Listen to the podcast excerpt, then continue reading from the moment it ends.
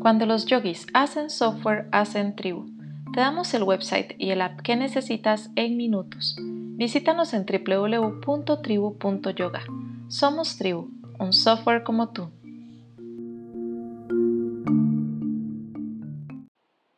Bienvenidas a un episodio más de Yoga Entrepreneurs que llega a ti gracias a www.tribu.yoga. Les habla Melissa Redondo y en esta ocasión contamos con la compañía de Adriana Jarrín desde Barcelona, quien es especialista en yoga oncológico y desarrolladora de la metodología que se usa actualmente para la formación de instructores en esta especialidad que se imparte a través de la Fundación Radica. ¿Qué es el yoga oncológico? ¿Cuáles son sus características? ¿Cómo se transita la enfermedad del cáncer con el acompañamiento de una práctica de yoga? ¿Cómo saber si la formación de yoga oncológico es para ti y dónde puedes formarte? Si eres una persona con cáncer, ¿a dónde y con quién puedes practicar yoga? Acompáñanos en este episodio para contestar todas estas preguntas. Con mucha emoción por comenzar esta charla, le damos la bienvenida a Adriana Jarrín. Hola Melissa, ¿qué tal? Para mí, bueno, también estoy encantadísima de estar aquí, súper agradecida de la oportunidad, ¿no? De tener este espacio para hablar sobre yoga oncológico y, bueno, encantadísima de, de compartir. Este Buenísimo, bienvenida, muchísimas gracias. Adri, contanos para comenzar, ¿qué es el yoga oncológico? El yoga oncológico es una adaptación del yoga, digamos que nos eh, fundamentamos en el yoga tradicional, pero lo que hacemos son adaptaciones que permitan abastecer las necesidades de rehabilitación física y emocional de las personas que están pasando por un proceso oncológico deben, las personas pues pueden tener algún tipo de, mm, de, limitación debido a, las, a los tratamientos, ya sea una cirugía, por ejemplo, o la quimioterapia o la radioterapia. Hay una, una serie de sintomatología que se desprende de los tratamientos y que necesitan ser atendidos tanto ya te digo, en la parte física, por ejemplo, si hay una cirugía, una cirugía de pecho, las lesiones que puedan quedar en el hombro, por ejemplo, que se puedan presentar en el hombro o en la movilidad del brazo, necesitamos adaptarlas y manejarlas para que las personas puedan tener una práctica de yoga que sea segura. O sea, lo que creamos, sobre todo, es un entorno de seguridad. En medio de la incerteza que vive la persona, lo que nosotros queremos es crear un entorno de seguridad donde las personas puedan practicar puedan rehabilitarse físicamente, pero también puedan expresar aquello que les está sucediendo en sus emociones, ¿no? Como por, el impacto que pueda tener la, la enfermedad en sus, en sus historias de vida. Ajá. Ok, entonces se puede decir que el yoga oncológico es la adaptación de la práctica de yoga de manera que sea un espacio seguro de rehabilitación física y de expresión emocional de los pacientes con cáncer. Sí, es decir, es la rehabilitación física y emocional en un entorno seguro. Un entorno seguro a nivel emocional también. ¿no? Eh, está, está absolutamente conectado el hecho de que tú puedas ofrecerle a la persona unas posturas adaptadas en las que se sienta bien, que sienta que su cuerpo está recibiendo el beneficio de la práctica y esto, como trabajamos siempre desde el cuerpo en el yoga, lo que genera es una seguridad emocional.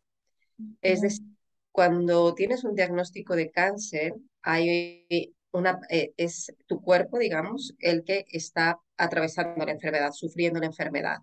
Pero esta enfermedad del cuerpo te afecta emocionalmente porque está trastocando tu historia de vida. Claro. Entonces lo que hacemos es, desde el yoga, volver al cuerpo a crear una relación saludable con el cuerpo para poder rehabilitar desde la parte física, desde ese cuerpo que ha sido afectado, también la parte emocional.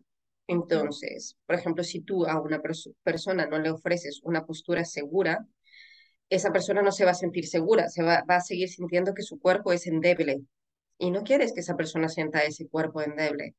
Quieres que la persona se sienta en una postura que es sólida, lo suficientemente solvente y por eso utilizamos una serie de soportes y de adaptaciones, de acuerdo a las condiciones de cada una de las personas para que las personas puedan trabajar en un entorno de seguridad física y la seguridad física se proyecta también en una seguridad emocional, aparte de otros elementos también que trabajamos desde para a, abarcar la parte emocional, ¿no?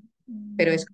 Tener en cuenta que siempre que hablamos de rehabilitación física está absolutamente ligado también a la rehabilitación emocional de las distintas fases por las que va pasando una persona en un proceso oncológico, porque eso también lo tenemos que tener en cuenta, ¿no?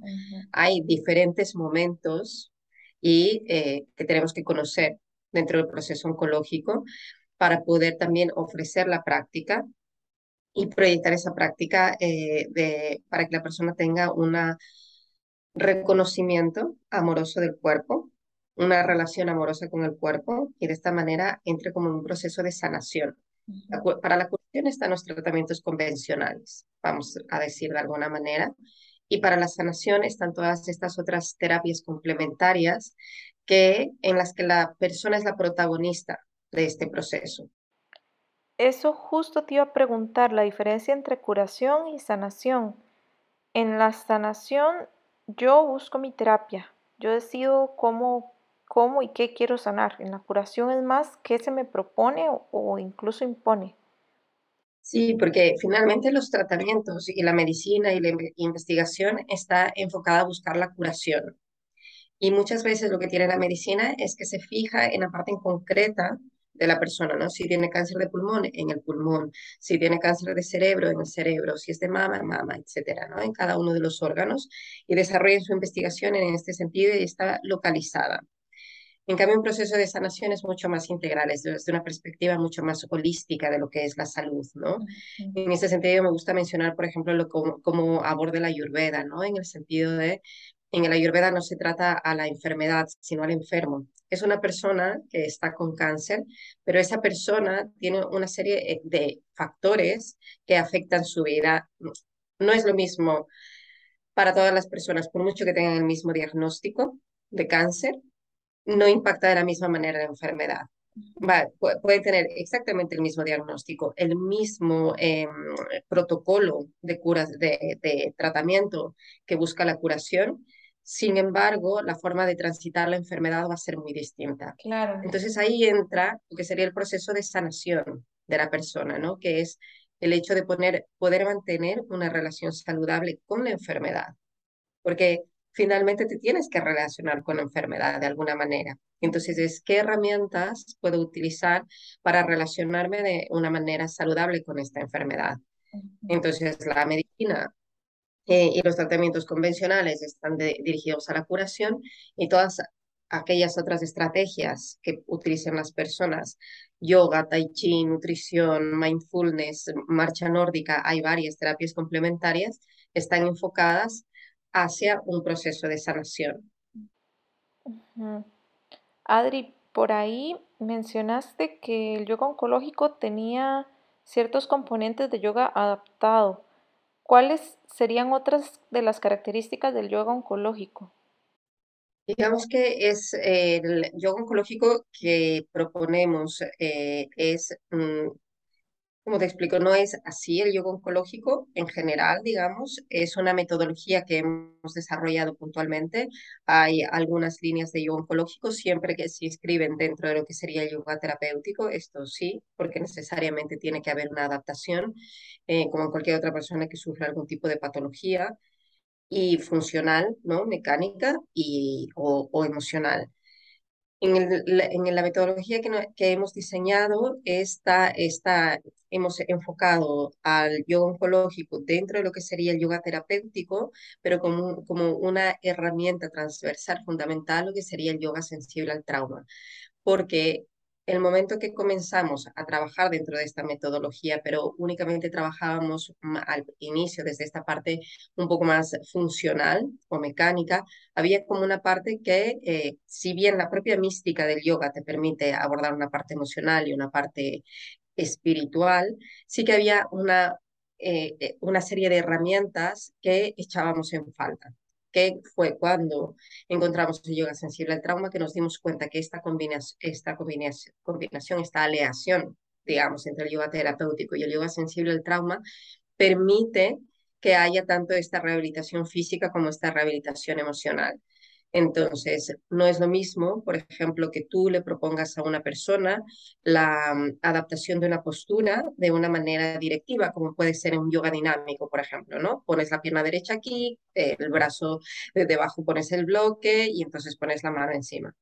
El, el, en el yoga sensible al trauma, por ejemplo, desde el yoga sensible al trauma hay una propuesta de lenguaje en el que continuamente se está invitando, sugiriendo a las personas múltiples opciones entre las que pueden elegir para practicar la postura. Y este factor de lenguaje únicamente, por ejemplo, ya cambia la tesitura de la, de la práctica. Porque no es lo mismo que alguien te diga cómo has de hacer, a que tú, en un proceso de empoderamiento sobre tu propio cuerpo, decidas entre las múltiples opciones aquello que consideras que es mejor para ti. Porque entonces esto tiene, como en cualquier otra práctica de yoga también, el efecto de lo que sucede en esterilla se proyecta en el resto de tus acciones o tu día a día, ¿no? Si tú aprendes a tener este diálogo interno con tu cuerpo, de qué es lo que consideras que le viene mejor, asimismo te lo puedes preguntar fuera de la esterilla, ¿no? Esto es ok, para mí esto me apetece, esto es lo que me va mejor en este momento, entonces, esta aliación con el yoga sensible al trauma ha hecho que eh, haya el soporte físico, rehabilitación física y la rehabilitación emocional. Entonces, digamos que es una, en, la propuesta que nosotros ofrecemos de yoga oncológico, hay una base que sería de Hatha Yoga, que se inscribe dentro del yoga terapéutico, teniendo como una eh, transversalidad al yoga sensible al trauma. Adri, vos creaste esta metodología basada en tu experiencia, eh, sumado al, conocimiento del yoga sensible al trauma. ¿Ya conocías el Hatha Yoga o lo conociste em, por medio de este proceso? Sí, eh, lo que sucedió fue que yo empecé con Hatha Yoga precisamente cuando estaba dentro de, de un tratamiento de quimioterapia por un cáncer de ovario y la verdad, estamos hablando de hace casi 15 años ya. Los tratamientos también han ido, se han ido cambiando, cada vez hay menos efectos secundarios, afortunadamente, pero siguen existiendo. Y en ese momento, claro, yo sentía muchísimo dolor, muchísimo dolor en las articulaciones, tenía como muchísimos problemas digestivos aversión a la luz, por ejemplo, a eh, los siguientes días a la quimioterapia, es que no soportaba ni siquiera tener una manta encima porque me dolían el huesito de los tobillos, era como toda una sensación como, mm, eh, una sensación muy sensible por, por, por, reiterar, ¿no? Y entonces ahí fue cuando me sugirió una prima practicar yoga, pero era, yo, era un, un hatha yoga un yoga suave, en el que también debo reconocer que la profesora con la que me encontré supo Em, actuar de una manera como muy desde la compasión, digamos, de lo que me estaba sucediendo en ese momento y llevarme desde una manera muy suave, ¿no? A transitar desde una manera muy suave. Y esto lo, eh, hizo que, bueno, eh, una vez yo me recuperé ya de los tratamientos, continué practicando yoga. Continué practicando yoga hasta que me formé como profesora. Ya me formé como profesora en yoga vinyasa porque tuve muy joven la enfermedad.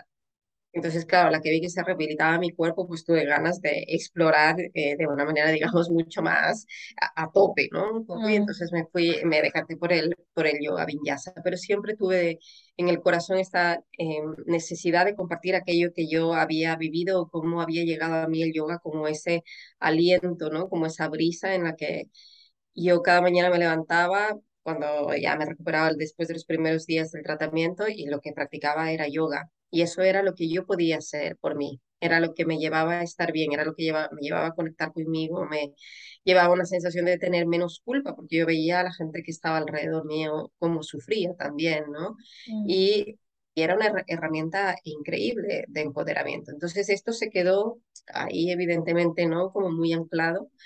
Y cuando hice la formación de profesores, pues el siguiente paso fue buscar formación de yoga terapéutico en primera instancia y luego había una formación este, de, de yoga para personas con cáncer de mama específicamente, que era una formación corta que ofrecían aquí en Barcelona y la cursé. Eh, eh, que, bueno, a mí me sirvió, me dio como una base bastante importante para, digamos, tener una perspectiva de mecánicamente cómo se puede llevar adelante la práctica. Sin embargo, esto pues es eh, un poco como la trayectoria ¿no? que cada persona tiene y a partir del momento que hice esa formación se, eh, empecé a, a, hacer clases. Y desde allí hasta, excepto los periodos de vacaciones, durante todas las semanas de mi vida he hecho clases para personas con cáncer.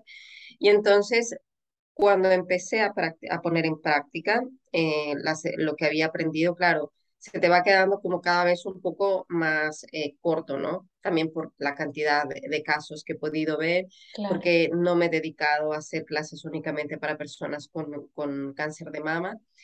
Y la, de hecho, la formación que yo hice desapareció. La que yo hice fue la última edición que la habían, habían eh, hecho aquí en Barcelona.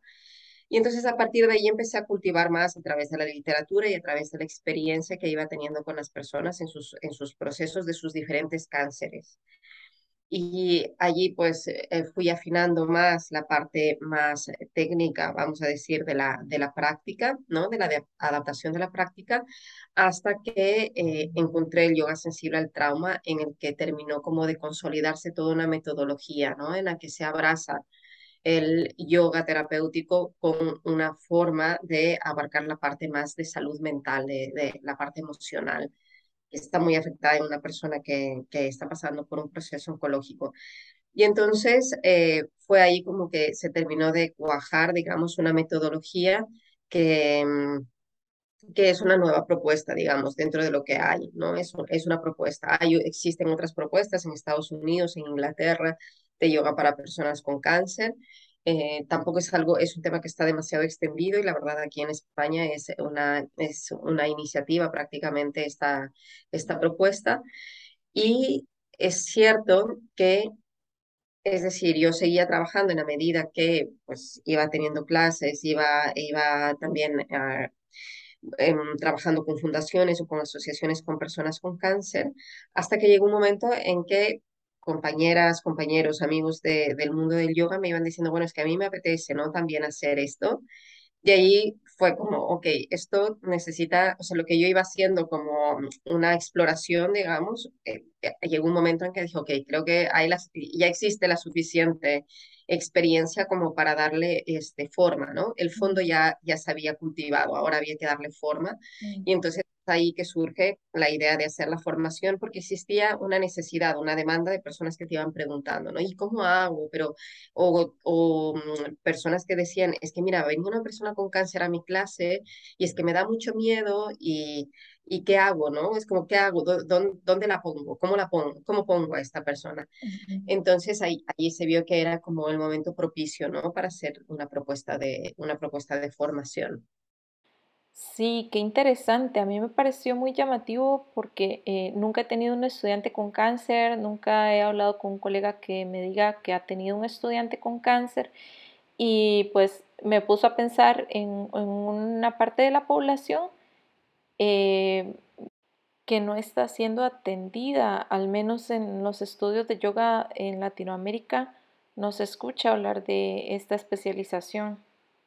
Sí, es, eh, de hecho, hay, hemos tenido alumnas, ¿no? Eh, de alumnas y alumnos, porque también hemos tenido de Chile alguna persona que ha participado, mm. es eh, de, bueno, algún chico, me refería a esto, y, mm, y que, porque es cierto que no existe, ¿no? a mí me habían escrito antes ya personas preguntándome si, eh, que, cómo se podía informar o dónde se podía informar, pero antes de que exista la formación, y es por eso te digo como que había esa pulsión y esa necesidad, y ahí sí debo hacer un guiño, digamos, aquí en España a, a la labor que las mujeres con, con cáncer de mama han hecho sobre salir, de, salir del armario de la enfermedad, ¿no? Empezar a hablar de la enfermedad y que deje de ser un tabú, porque es algo que existe, es algo, eh, es, es, un tema social, no es solo, no no no es solo un tema sanitario y creo que se ha hecho una labor muy importante de las necesidades, tanto de investigación como de la calidad de vida que necesita tener una persona que está en, la calidad de vida de la persona y de las personas que le rodean, de los cuidadores y las cuidadoras también, que es muy importante. Entonces, ahí debo reconocer y me parece importante poner este, este, este punto casi de género, ¿no? Digamos, de las mujeres han hecho una gran tarea de movilización, de divulgación y, de mm, promover todo lo que son la, la importancia de las terapias complementarias en el proceso oncológico. Entonces, eso ha hecho que cada vez también haya más cabida. Yo te digo, cuando yo empecé en el 2015, yo también era una solitaria por ahí, ¿sabes? Que iba con mi idea, hablándole a la gente, hablé con las, eh, con las con mi oncóloga, hablé con la enfermera de casos del hospital en el que yo me trataba y ha sido una labor de hormiguita, tampoco fue como un boom y de pronto tenía las salas llenas de personas con cáncer. Ha habido mucha timidez, ¿no? Mucha, mucho resquemor también y esta labor que se ha ido haciendo, ¿no? Como te digo, a nivel social, de divulgación sobre la importancia de la investigación, sobre las actividades públicas, eh, ha permitido que cada vez haya como más cabida y que las personas se permitan hablar de sus dolencias ¿no? a lo largo de la, de la enfermedad. Qué importante justo hablarlo porque esa comunicación nos permite eh, traer la atención hacia ese tema a las personas que ofrecemos, bueno, yoga, terapias, etcétera, y de esa forma podamos crear espacios que, que sean adaptados y que ofrezcan nuevas posibilidades a personas que con el diagnóstico quizás se sienten que no hay tanto que hacer para ellas. Sí, es, es el crear estos espacios, ya te digo, no solo en el yoga, sino en, en las múltiples eh, terapias complementarias que puede hacer una persona y sobre todo cuando estas actividades pueden ser en grupo, son em, muy gratificantes en el sentido que hay una cantidad de cosas que tú no necesitas explicar al resto de personas porque estás como habitando el mismo espacio, Total. ¿no? Las mismas emociones, existe una complicidad em, muy fuerte entre las personas y el hecho de saber que lo que te pasa a ti le pasa también a la otra persona. O sea, que tú, que no hay algo que tú estés haciendo mal, sino que hay cosas que forman parte de la enfermedad. El otro día, por ejemplo, estaba con mis alumnas y llegó una tarde porque, bueno, tenía una infección de, vías urinarias y tal. Claro, ¿qué es lo que pasa? Que había estado tres días sintiendo molestias, pero con las molestias que tenía, tenía tanto miedo de ir al hospital por si era otra cosa, otro tipo de cáncer, una metástasis, lo que sea, que se contuvo tres días de ir a hacerse atender por las... Y entonces decía, no, es que, es que últimamente me he vuelto hipocondríaca, claro, con esto del cáncer. Y, yo y es que le decía, es que no es algo que te pasa solo a ti, o sea, todas, todos, el momento que pasamos por un proceso así, evidentemente se queda un miedo latente. Y, las molestias que llegamos a sentir, quieras o no, tu cabeza se te va y piensa, ay, ojalá que no sea nada grave, ¿no?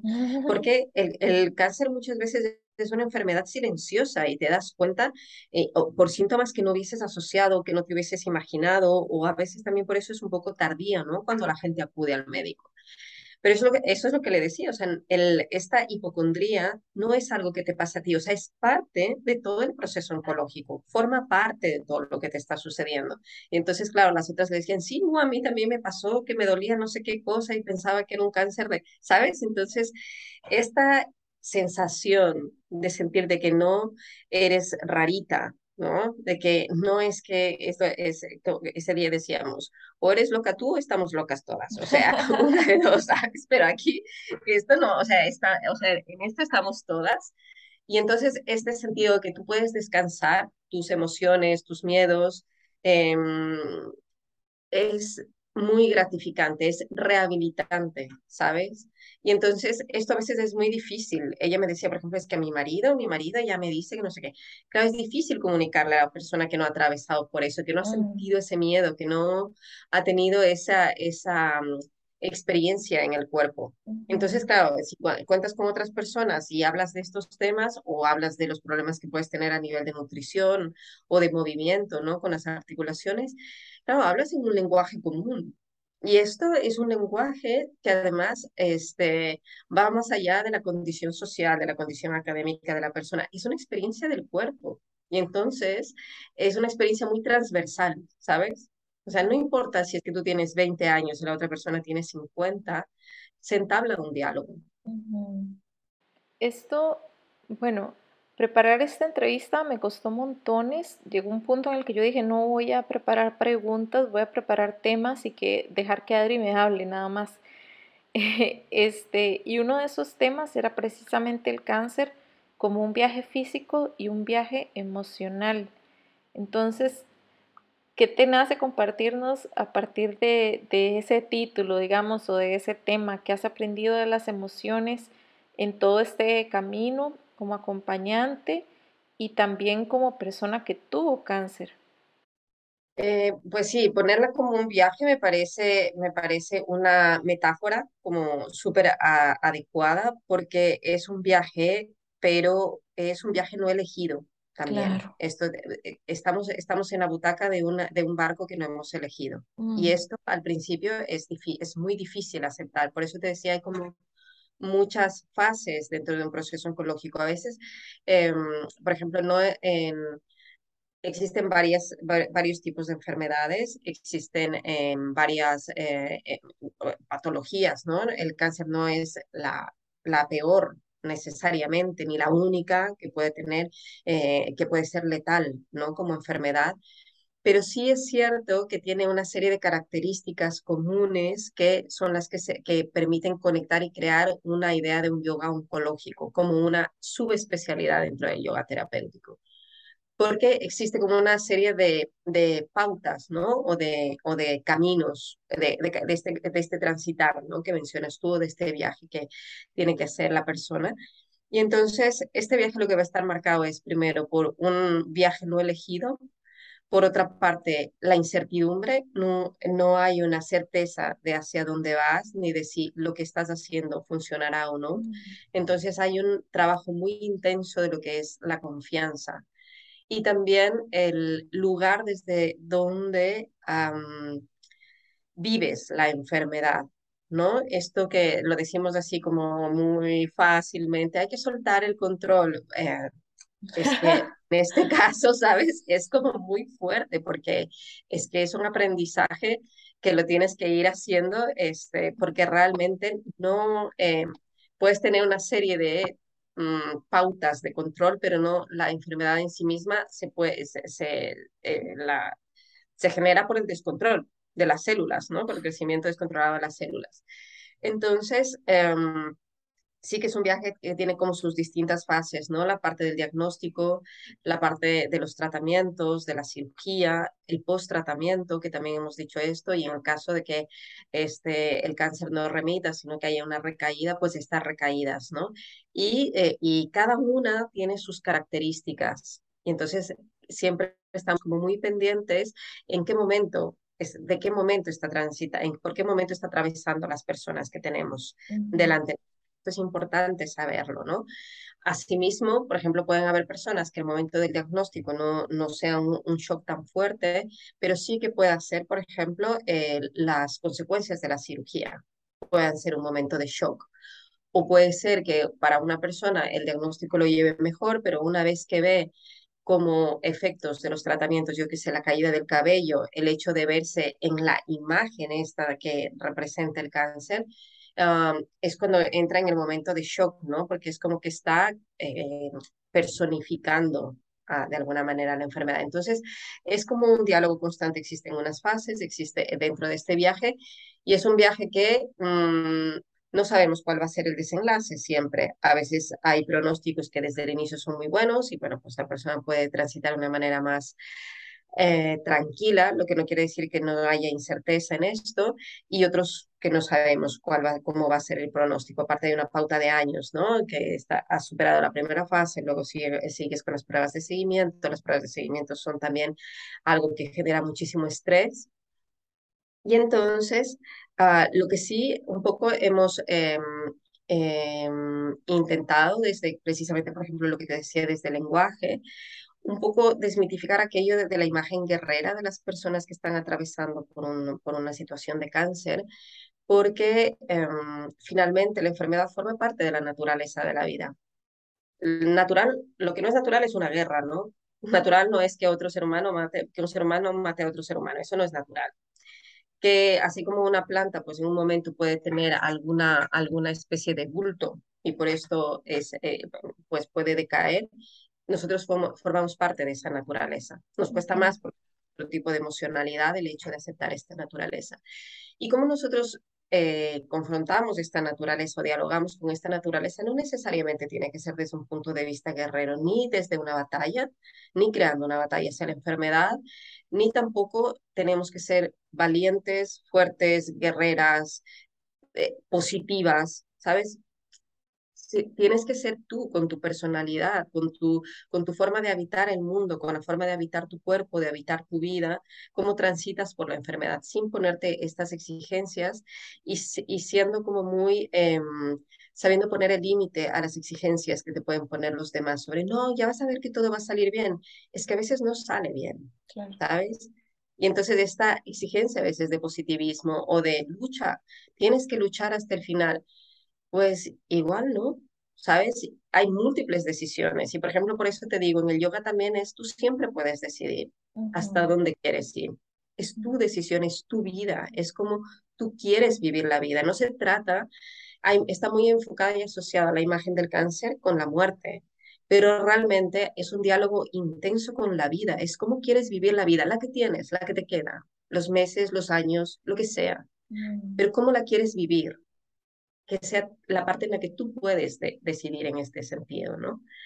Y entonces eh, hay mm, desde el yoga, desde la propuesta que nosotros hacemos de yoga, precisamente en el yoga sensible con, con, con, la, con la, eh, el yoga sensible al trauma, es el salir de todo este lenguaje, ¿no? E invitar a toda la, y, y, recoger todo lo que sería un lenguaje mucho más invitacional, sugerente y de empoderación y aceptación de la persona y sus circunstancias las que sean.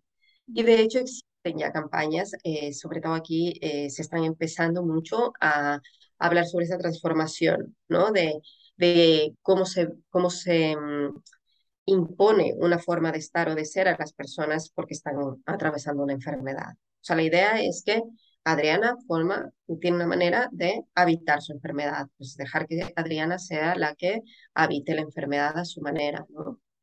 Con sus momentos. Wow, bueno, todo esto, qué fuerte, qué profundo.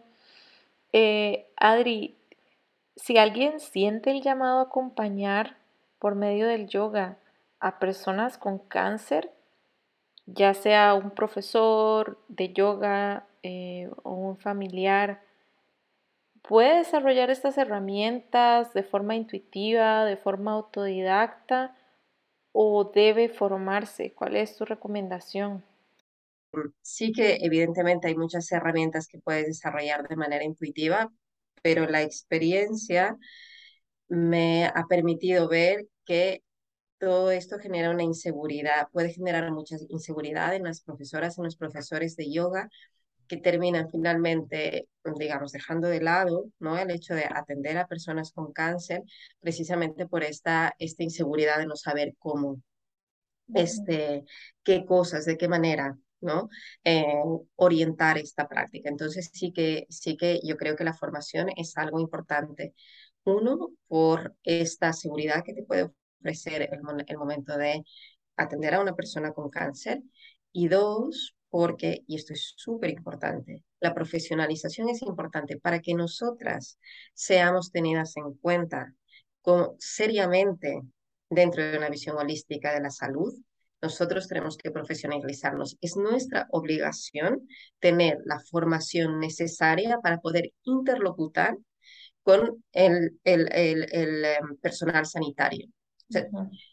Tú tienes que tener unas nociones mínimas de lo que es una quimioterapia, de lo que es una radioterapia, de cómo se lleva, de cuáles son las implicaciones. ¿no? Si quieres que te tomen en serio, pues vamos a tomárnoslo en serio, de verdad. En ¿Sabes? Es que, sí, no solo para el yoga oncológico, para todo yoga. Para todo, claro. Entonces, pues vamos a, vamos a educarnos, estamos para ello y estamos ofreciendo un servicio y que sea un servicio de calidad, porque si no, no podemos pretender que nos tomen en serio. Entonces, si decimos que somos una terapia complementaria, porque esto también hay que diferenciar, no somos alternativa. Alternativa sería algo que sustituya el tratamiento convencional. Nosotros somos una terapia complementaria, complementa al tratamiento convencional. Pero esta profesionalización permite interlocutar de una manera seria, ¿no? el tener una formación que, en la que te tengas unos criterios básicos, por lo menos, que a partir de los cuales vayas nutriendo pues, a través de tu experiencia. Entonces, por eso surgió precisamente lo que te comentaba antes, la formación. Este, hemos hecho hasta ahora dos formaciones que han sido online, que han sido súper interesantes. Al principio con la mística yogi yo, y bueno, después del COVID y todo esto que se volvió online, siempre tenía, no, pero la formación presencial. Y la verdad que ha sido una sorpresa súper grata el hecho de hacer las dos ediciones online y eh, ver la energía de grupo que se ha creado. Ha sido increíble. Eh, porque como, como mencionábamos antes, ¿no? las personas no apuestan por hacer una formación como esta porque sí, es porque realmente hay una parte de ti, hay algo dentro de ti que te conmueve en relación a este tema, que te implica, porque no es un tema fácil, no es fácil. Si quieres algo fácil, este no es, este no es, este no es el, ¿sabes? O sea, aquí no es, no es fácil, ¿sabes? Porque, porque hay una parte muy, muy mm, importante de compromiso, porque va a haber dolor, porque, porque va a haber una parte en la que te va a afectar lo que le sucede a las personas que tienes alrededor, porque eres persona, ¿sabes? Y entonces fácil no es. Entonces, por eso las personas que llegan es porque de alguna manera ya han tenido un contacto o tienen un llamado. Y entonces esto, aunque sí la, la, la, formación online ha permitido que haya este espíritu de grupo. También siempre en las sesiones hemos, hemos em, em, mm, creado siempre un espacio de interacción para que las personas se conozcan entre ellas, ¿no? Formando grupos y esto también ha hecho que haya espacio para intercambio de experiencias. Curiosamente, un porcentaje no poco de las no, no, pocas personas de las que se han formado han pasado por experiencias propias de cáncer. Claro. Y ha sido una eh, ha sido una aventura y ha sido también una experiencia de resiliencia importante, ¿no? Porque en sí mismas han podido percibir eso de lo que te decía antes. Ah, o sea, todo lo que yo había sentido de alguna forma tiene un orden, o sea, no soy yo, es, es algo que sucede, ¿no? Como dentro de la enfermedad. Entonces, este, se ha hecho esta formación, se han hecho las dos, las dos ediciones anteriores y estamos ahora eh, con una nueva formación que sí va a ser mixta, va a ser mixta entre presencial, porque hay una demanda también de, de eh, hacer la formación presencial, pero como también sigue habiendo una demanda online, la vamos a hacer mixta, eh, presencial y online, que está prevista desde el 31 de octubre al 1 de noviembre, aprovechando el puente de todos los santos, para hacer la formación. Entonces, la ventaja que tiene es que las clases se quedan grabadas de manera que em, las, eh, las puedes ver en los siguientes meses. Es decir, que si, si, te perdiste una sesión por, precisamente por el cambio horario que puede haber con América Latina, no es un inconveniente en la medida que la puedes ver porque estará grabada. Y entonces ahora estoy en el minucioso trabajo de eh, generarlos, eh, de mm, este, eh, ofrecer los contenidos de manera que si no has podido asistir en la mañana, has asistido en la tarde, pero que no vayas como perdida, ¿no? O sea, que puedas combinar entre lo que, tiene, lo que puedes ver y lo que, y lo que, y lo que puedes estar en presencial, pero evidentemente hay un compromiso de cada persona por, por el tiempo que le dedica, ¿no? A la, a la formación. Y entonces ¿Cuántas horas dura la formación? Tienes ahí la formación, digamos, en sí misma, la parte teórica presencial de impartir la formación son 30 horas y entonces puedes hacer el curso presencial, tener la certificación de curso presencial y puedes hacer presencial más prácticas. En lo de presencial más prácticas quiere decir que tú vas a presentar una clase a través de, Zoom precisamente, en la que vas a ofrecer una clase, vas a diseñar una clase hacia un colectivo en concreto, con unas características, un colectivo o una clase particular. ¿Sabes? Entonces, teniendo en cuenta cuáles son los aspectos emocionales, cuáles son los aspectos físicos de lo que hemos revisado en el, en a lo largo de la formación, tú diseñas una, una práctica y eh, la pones en, o sea, son 20 minutos de práctica que tú la pones en escena, digamos, y esto se valora, ¿no? Como parte de, la, de esto, pues, de una práctica, ¿no? De, de training. Adri, eh, ¿quién debería tomar esta formación? ¿Hay algún tipo de prerequisito? ¿Debe ser em, certificado, instructor de yoga certificado previamente o lo puede tomar cualquier eh, profesional de la salud o incluso un familiar? Em, sí. Bueno, la formación está abierta a profesores de yoga y en general a profesionales que trabajan en el, en el ámbito sanitario vinculado con, con el cáncer. Entonces, tú puedes acceder a la formación, puedes cursar la formación, pero eh, si es que quieres impartir clases, evidentemente el hecho de tener una formación previa como profesor de yoga es fundamental, porque necesitas tener un conocimiento de, de las posturas, de los beneficios físicos y emocionales de cada una de las posturas, porque ten en cuenta que nosotros adaptamos las posturas, pero tú ya tienes que tener un conocimiento previo de las posturas.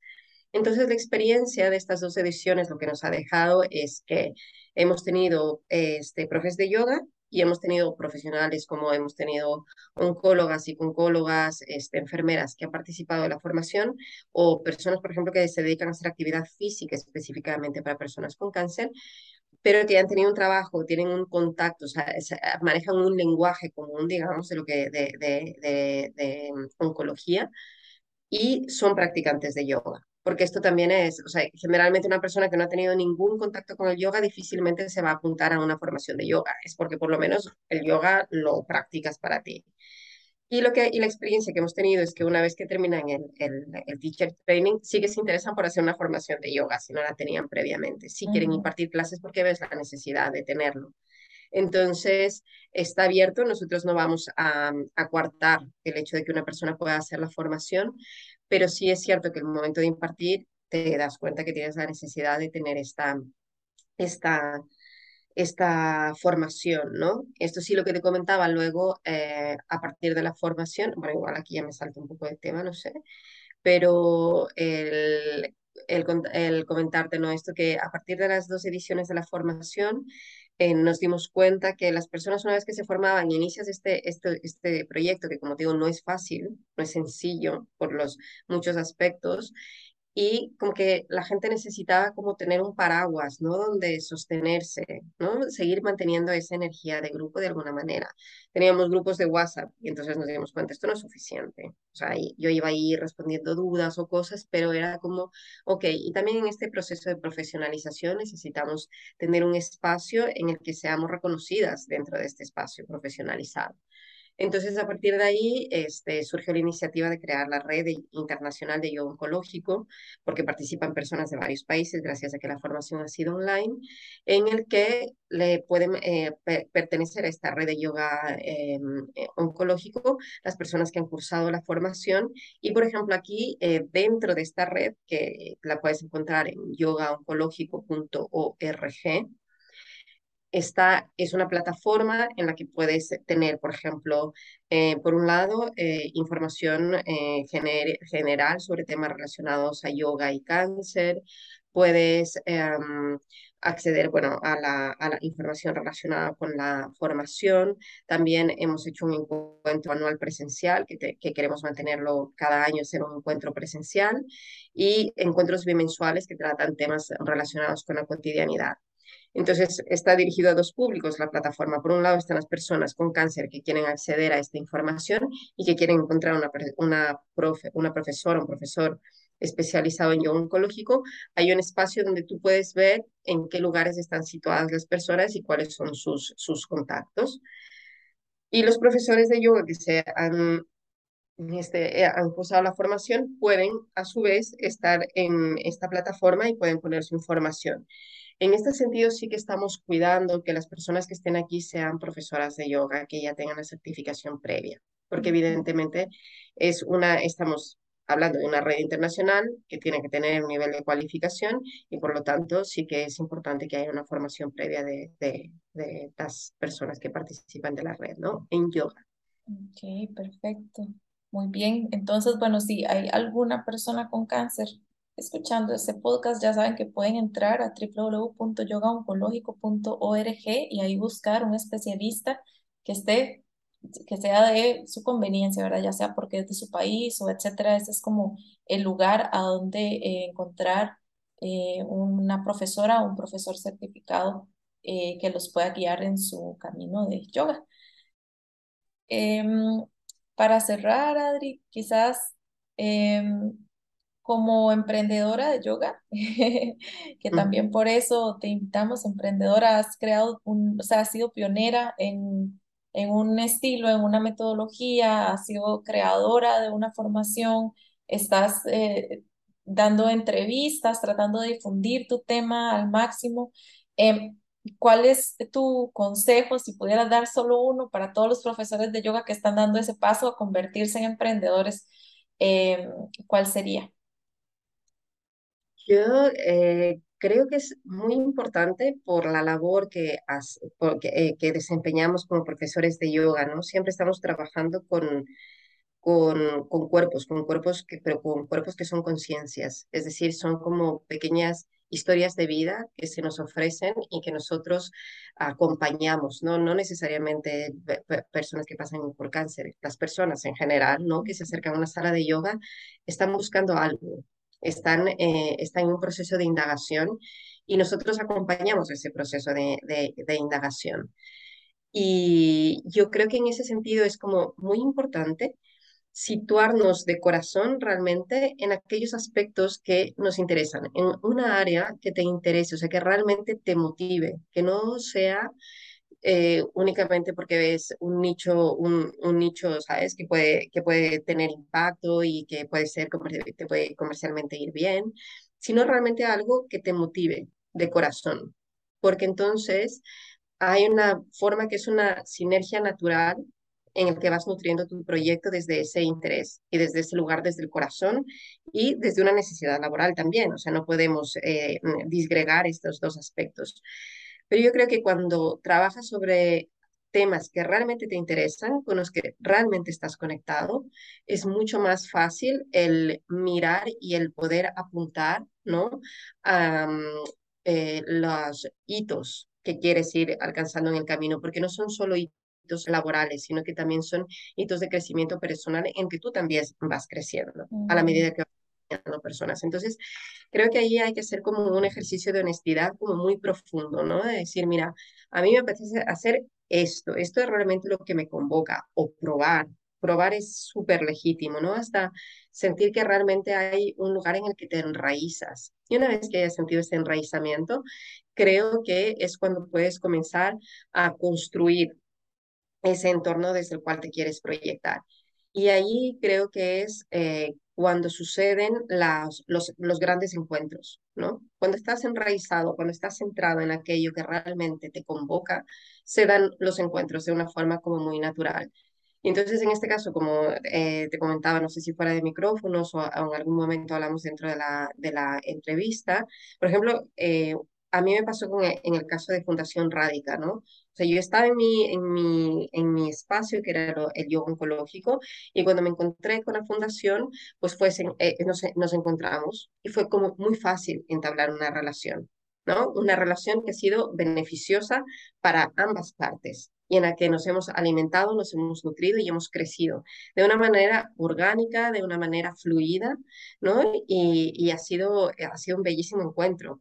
Entonces hacemos con con Fundación Rádica, hacemos la formación. Y luego, a partir de las formaciones, ha surgido de manera natural, pero no te puedo decir que ha sido una búsqueda. Todo esto han sido como encuentros, porque has estado en el lugar, ¿no? Nos encontramos con la fundación, hemos hecho la formación, ha fluido la formación y de pronto hemos visto la necesidad de crear la red que es como una patita ya independiente, porque hemos visto que necesita tener su propia identidad. Y de una forma muy natural han ido surgiendo estos, estos espacios ¿no? de crecimiento en los que ahora estamos navegando. Entonces, esto me parece súper importante, empezar desde un ejercicio súper honesto, ¿no? Te puedes empezar preguntando, de hecho, ¿por qué me he formado como profesora o profesor de yoga? O sea, ¿qué, qué fue lo que me llamó, ¿no? Conectar con esa idea esencial y a partir de ahí eh, vislumbrar hacia dónde, cómo, así como decimos en Esterilla, que a las personas con cáncer les ofrecemos una oportunidad de cómo quieren vivir su vida, es también preguntarte a ti mismo, ¿no? Dentro del camino del yoga, ¿cómo quiero vivir este camino? Y entonces creo que a partir de ahí puedes ir caminando sin prisa, sino que puedes ir construyendo poco a poco, ¿no? O sea, los, los grandes éxitos son burbujas grandes que se pueden pinchar. En cambio, lo que has caminado y has construido, ¿no? es algo que vas mirando a tu alrededor. Hay una frase que es muy bonita que dice, la vida no es tan, no es tan larga, ¿no? Sino es que es mucho más ancha. Y creo que eso es súper interesante porque cuando regresas a ver a, a, tu costado, ¿no? Y ves como estas personas que te acompañan, estas experiencias que te acompañan y caminas con todo eso, avanzas suave pero con consistencia, ¿no? Y ocupando tu espacio, respetando el de los demás, claro. Ay, Adri, nada más que agregar, sos una fuente de sabiduría, es que no hay palabras, no hay nada más que decir. es un hermoso placer escucharte, te agradezco muchísimo, eh, pues, eh, a, a, dónde te buscan, cómo pueden acceder a los detalles de la formación que se va a dar ahora a finales de octubre, cómo te encuentran. Bueno, tienen varias vías. Una puede ser precisamente a través de esta página web que hemos dicho de yogaoncológico.org también podéis acceder a través de mi página web, adrianajarrin.com. Ahí está la información, los enlaces. Y en radica.org también está la que es con quien la, la, fundación con la que en alianza hacemos la formación. Allí también tenéis un, en la sección de cursos, tenéis el enlace para encontrar la información relativa a la, a la formación y a través de redes sociales. En Instagram eh, está en eh, Adri Yoga On, que sería mi, mi, mi, referencia, ¿no? mi usuario para que me encontréis. Adri Yoga-on. Y luego está la red de yoga oncológico que eh, tiene su, su, propio Instagram y ahí también pues, a través de mensajes y esto podemos comentaros más información sobre la, sobre la formación. Buenísimo, entonces eh, ya lo saben, acá está toda la información. Si nos están escuchando por medio de alguna plataforma de podcast, pueden dirigirse a www.tribu.yoga, a donde van a encontrar una página de este episodio. Y allí van a tener todos los enlaces a eh, pues todas estas páginas que nos ha estado mencionando Adri. Eh, además, recuerden seguirnos también en Instagram arroba tribu.yoga.app y pues pueden conocer absolutamente todo acerca de este proyecto en www.tribu.yoga. Para nosotros ha sido un hermoso placer contar con la presencia de Adri hoy, eh, así súper, súper agradecidos con el corazoncito lleno de tanta información importante y de la que se habla tan poco. Eh, un honor, Adri. Muchísimas gracias. Igualmente, Belisa, muchísimas gracias. De verdad me parece fantástico el espacio que tenéis, como te decía antes, porque creo que forma parte de todo esto, ¿no? De, sentir que lo que ofrecemos tiene un peso, tiene una importancia, ¿no? Y es ayudarnos desde los distintos lugares a crecer, a contribuir y así ha sido también un feliz encuentro, ¿no? El que hemos tenido al encontrarnos por las redes y ahora encontrarnos para, para esta conversación. Así que infinitamente agradecida de verdad y que estoy, estoy aquí, estamos aquí con la red para todo aquello que podáis necesitar o que podamos colaborar, trabajar juntos, siempre, siempre súper abiertas. Sí, muchísimas gracias, Adri, un placer entonces. Igualmente, un abrazo enorme, namaste. Namaste. Vamos a parar la grabación.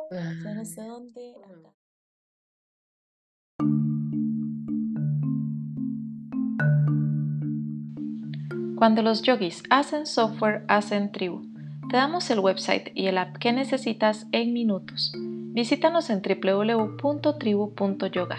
Somos Tribu, un software como tú.